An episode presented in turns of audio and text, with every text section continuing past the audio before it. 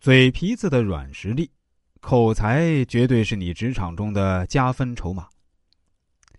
在当今社会中啊，口才作为一项基本技能，已经被人们所共识。它不仅起到传递信息的作用，还能够体现一个人的修养、知识、魅力等。职场上常说一句话，叫“会做的不如会说的”。具备出色的口才，已经成为个人获得成功的重要条件。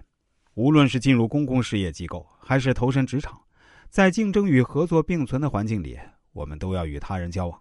这时啊，准确传递信息、表达情感、说服对方，都需要我们具备出色的口才。尤其对于女人，卓越的口才、有技巧的说话方式，不仅是事业披荆斩棘的利剑，更是增加个人个性魅力的砝码。美国人类行为科学研究者汤姆士指出啊。说话的能力是成名的捷径，它能使人显赫、鹤立鸡群。能言善辩的人往往使人尊敬、受人爱戴、得人拥护。它使一个人的才学充分拓展、熠熠生辉、事半功倍、业绩卓著。事实上，说话与事业的关系至为密切。说话是胜任本职工作最重要的条件之一。如果说知识是财富，口才就是资本。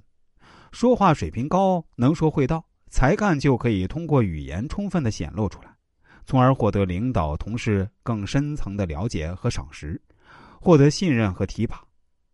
对于职场女性来说呢，语言能力更是她们必备的职业素质之一，它反映了一个人的内在实力和修养。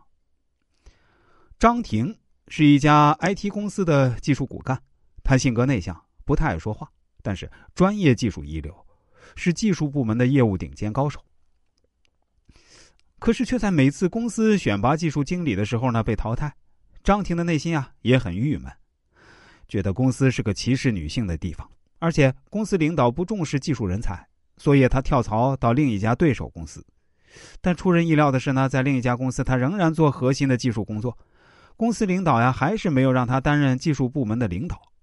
张婷很纳闷事实上，一流技术水平的人为什么做不到技术部门的领导呢？原来啊。在领导眼里啊，张婷升职受挫，并非是单位歧视女员工，而是她虽然技术水平一流，表达能力却不行。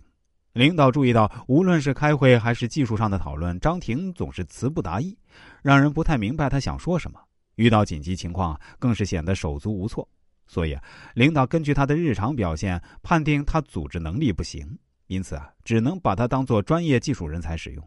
而绝不敢把它放在技术管理岗位上一试。